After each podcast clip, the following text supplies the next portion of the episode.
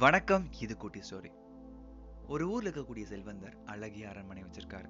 அந்த அரண்மனையை கண்டிப்பா தனக்கு சொந்தமாக்கணும்னு சொல்லிட்டு இன்னொரு செல்வந்தரும் ஆசைப்படுறாரு. ஏன் அப்படின்னா அந்த அரண்மனை முழுவதுமா தேக்கு மரத்தாலையும் அழகிய ஓவியக்கலைகளும் நிறைஞ்சிருக்கு. அந்த அரண்மனையை வாங்கி தன்னுடைய மகளுக்கு பரிசா கொடுக்கணும்னு ரொம்ப ஆசைப்படுறாரு. ஆனா அந்த செல்வந்தர் இந்த அரண்மனையை எவ்வளவு கோடி ரூபாய் காசு கொடுத்தாலும் கொடுக்க மாட்டேன்னு சொல்றாரு. அந்த அரண்மனையோட சொந்தக்காரர் ஒரு நாள் ஊருக்கு ஊருக்கு போயிட்டு திரும்பி வரும்பொழுது ஒரு பயங்கரமான அதிர்ச்சி.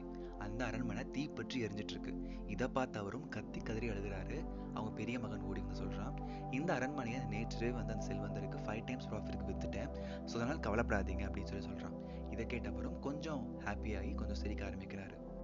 அவர் இளையமகன் சொல்றாரு இந்த இடம் இந்த விலைக்கு விற்கப்படுறதா? ஜஸ்ட் டிஸ்கஷன் மட்டும்தான் போச்சு தவிர எந்த ஒரு டாக்குமெண்டேஷனும்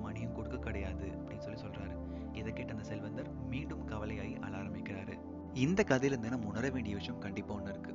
எப்போ ஒரு விஷயத்தை நம்ம மனசுக்கு நெருக்கமா வைக்கிறோமோ அதனால் கிடைக்கக்கூடிய வழி ரொம்ப அதிகமாவே இருக்கும். ஏன் அப்படின்னா அந்த செல்வந்தர் தன்னுடைய அரண்மனை அப்படின்னு நினைக்கும் பொழுது அதை பத்தி ரொம்ப கவலைப்பட்டாரு. தன்னுடைய அரண்மனை இல்லை அப்படின்னு நினைக்கும் பொழுது அதை பத்தி கவலைப்படலை. நம்ம வாழ்க்கையில எந்தெந்த விஷயங்களுக்கு அதிக முக்கியத்துவம் கொடுக்கணும் டிசைட் பண்ணுறது நம்மளாக தான் இருக்கணும். So choose it wisely because தேவையில்லாத விஷயங்களுக்கு நாம நம்ம நேரத்தை செலவிட்டு வேஸ்ட் பண்ண வேண்டாம். இந்த கதை கண்டிப்பாக உங்களுக்கு பிடிச்சிருக்கும் நம்புகிறேன் நியூ லிஸ்னஸ் என்னுடைய பழைய போட்காஸ்ட் ரெஃபர் பண்ணி பாருங்க.